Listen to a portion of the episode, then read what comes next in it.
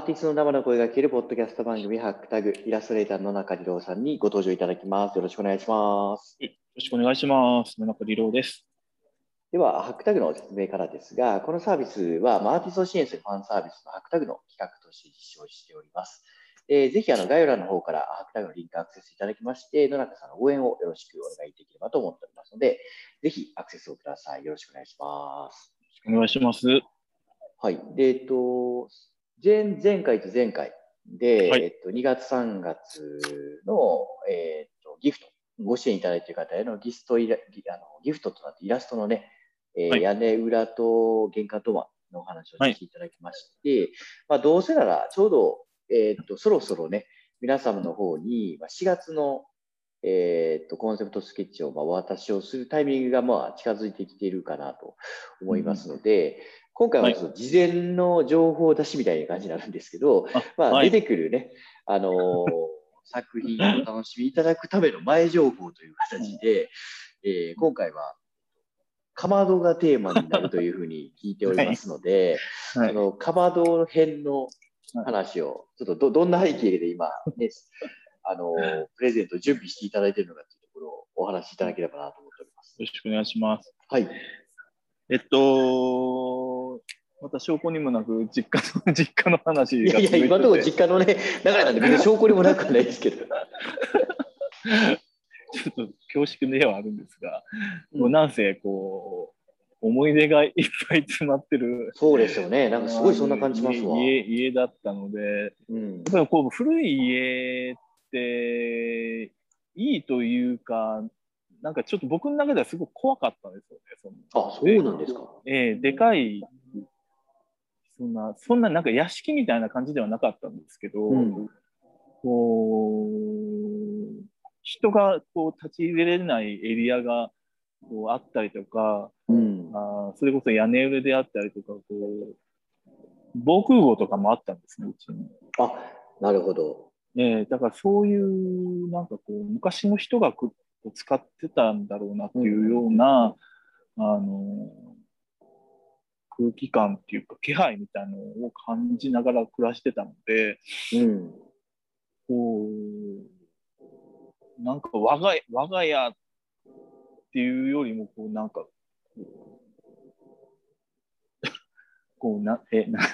何の話だ、すごくなんかちょっと、家なのにちょっと恐ろしいって言い方が正しいか分からないですけど、そう自分の家なのに、なんか自分の家でもちろん落ち着くし好きなんですけど、なんかどっかちょっと怖いっていうか気配を感じる、そういうなんかなんかそういうパワーみたいなのを感じますよね。あ、そうなんですね。なんか家にそういうことでなんか実家というか、なんだろう、実家のなんかおじいちゃんの家行きますとか、なんか結構田舎の方のとかって行くと確かなんかちょっとそういう感覚は確かに。感覚ありますよね。はい。だから自分の祖父母の、さらに曽祖父にあたる会ったことない先代の、顔写真とかがやっぱり仏壇とか、座敷とかに家が飾られてるわけなんですけども、だから明治天皇のなんか写真であったりとか、自分が知らない人たちの、でも自分とつながってるであろうという、そういう人たちが築き上げた家に住んでるんだなっていうところっていう感覚がずっとありました。確かに。だから余計なんか家に対する思い入れがちょっと特殊なものがあるのかもしれないですね。その中のまたかまどなんですね。その中のかまどで、と言いながらもなんですけども、そのかまどをちょっととんでもないことを僕してしまったっていう思い出で何ですかそれとんでもないことをしてるかまどで、キッチンキッチンがある、まあ、台所スペース、炊事場って呼んでたんですが、うん、そういう炊事場に、でみんなご飯食べたりとか、そういう食卓の、食卓として使ってた炊事場だったんですけど、その、窓際の一つの角に、二連式のかまどがあったんですね。うん、竹口が2つあるかまどでして、で、2つのかまどがつながって1本の煙突がポーンってこう外まで突き出てるようなかまどでして、まあ、普段の調理とかはキッチンの、普通にガスコンロを使って、調理されてるんですけども、まあ、特別もち米とか炊くときとかですね、釜で釜炊きしてたんで、その正月餅を作るときとか、うちのおばあちゃん、祖母がですね、おはぎとか甘いものを作るんで、そういうときにもち米を釜で炊いて使ってたっていう、そういう、割とまあ昔から使ってたんだろうなという釜ですね。で、その釜にですね、ちょっと煙突の先から多分入ったんであろうっていうことで、おそらくスズメなんですけど、スズメがその釜、煙突の中に入ってて、で、出られなくなってたんですね。出られなくなったシリーズ1個目じゃないですか、これ。第2弾。第2弾、出られなくなった鳥。ほんで、バタバタしてるんで、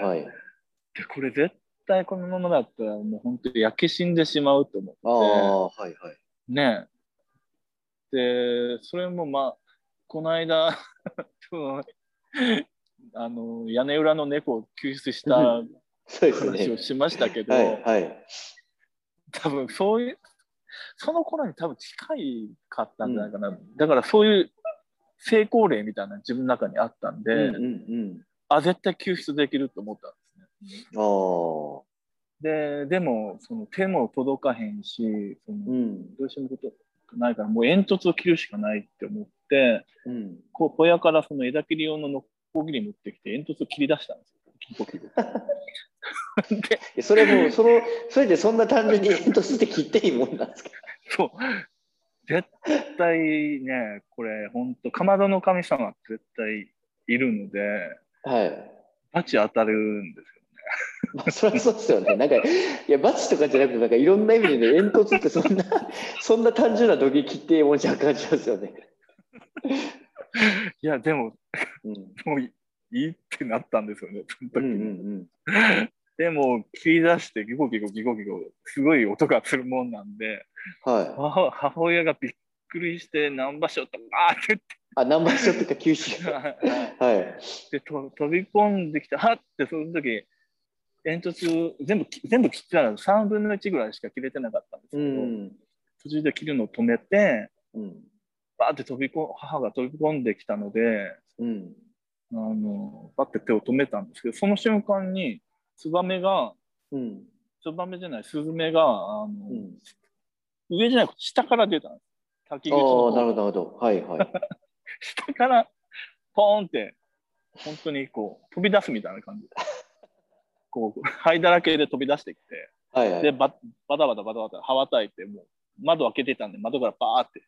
逃げてった。で、逃げたなっていう感じになって、ほっとしたんですけど、もう自分がね、やっぱりこうしでかしたことをもうこうことの重大さにそこで初めて気づいた。だいぶ切った後に気づいた。なんか本当にね、おばあちゃんがおはぎでこう大切に使ってたかまどに、本当になんてことをしたんだろうっていう、まあその鳥を助けられたっていう安堵感もあったんですけど、それと同時になんてこう罰当たりなことをしたんだろうなっていう後悔もやっぱりずっと残りますよね。こうやり始めた時はもうそんな関係なく、もう助けたいっていうので、そうですね、その時はもう、中で動いてます。その時は、はい、もうどうなってもいいっていうか、やっぱりその鳥の言葉だけになりましたね。助けたい、僕が助けないと絶対やばい。やばいみたいな、うん、それが絵になってるんですね、その状況。どんな絵で表現されてるかめちゃめちゃ気になりますよ、それ。ノコギリ持った少年がこう切りに行ってるみたいな感じ。いやもうこう耳を澄ましてる感じです。ああ、確かに。いやでもちょっとおもろいですね。なんかこの前情報でもらってもなかなか貴重ですね。なんか今の話聞いて、それがこうどう表現されてるんだろうって、なんかめっちゃ気になりますね。そうなんですよね。そういうかまどの思い出ですね。なるほど。これ多分バチが当たったんだと思うんですけど。当たったんですか、その後。僕はバチが当たって、僕あれ夜尿症がずっと続いたんですよ。そっから。いや夜尿症、要はおねしょですね。あ、へえ。おねしょ本当に止まんなくなって。はいはいはい。バチが当たった。って親がみんなで言ってたんですよ。いや僕それ自分でそういう解釈してました。あれがあかんかったんや。あ、でもバチあたりのバチがでもそういうのでまだよかったですよね。その言うたらまあね、洗ったら終わりの話じゃあるんですかね、うん、いやでも相当長く続いたんですよ。そうなんですか。小学校高学年ぐらいまでちょっと長いでしょ。普通の子はみんなね、小学校入るか入らないかぐらいでもう治っちゃうじゃないですか。いや僕ふっと悩んでました、闇の症状。ああ、そう、かまど切ったからですよね、ほんなら。そう。だからかまどの神様が多分切ったんだろうな。かまどの神様が切ったら、うん、おねしょするっていうバチあたりの現象がありました。じゃあそれもしかしてそういう情景も描かれてるんですかね、このかまどに。それは入ってない。それは書いてないですけど。それは入ってない。いやでもなんか面白いな。であれですよね、このおうちシリーズはまだもうちょっと続いていく感じですね。もうちょっと、そうですね。なんかこう絵日記書いてる感覚で書いてるので。もうちょっと書き進めたいなっていうテーマですね。いいですね。なんかぜひまあ、こういう配信でいろいろね聞いていただいてもしますけど、またね、我々の方もちゃんとご紹介しますけど、ギャラリー機能で野中さんの方にもいろいろね投稿をいただいていくっていう形になっているので、まあ、このあたりのなんかエピソードとかね、ラフスケッチのなんか今のシーンのこう回想みたいなところって結構作品見るときで面白かったりするなと思うので、ぜひなんかそういうところも、まあ、野中さんのご投稿いただきながら皆さんのも楽しんでいただければなと思いますので、はい、そういうところでまあ4月のお楽しみということで、これ多分すぐにお手元に行くかなと思いますので、ぜひ放送を楽しんでいただいて、改めて作品見ていただけると一興かなと思いますので、お楽しみいただければなというふうに思っております。というところで、はい、今回の配信をまず一旦ここまでさせていただきまして、また次回の配信も予定しておりますので、ぜひお楽しみいただければなと思っております。それでは、野中さんどうもありがとうございました。ありがとうございました。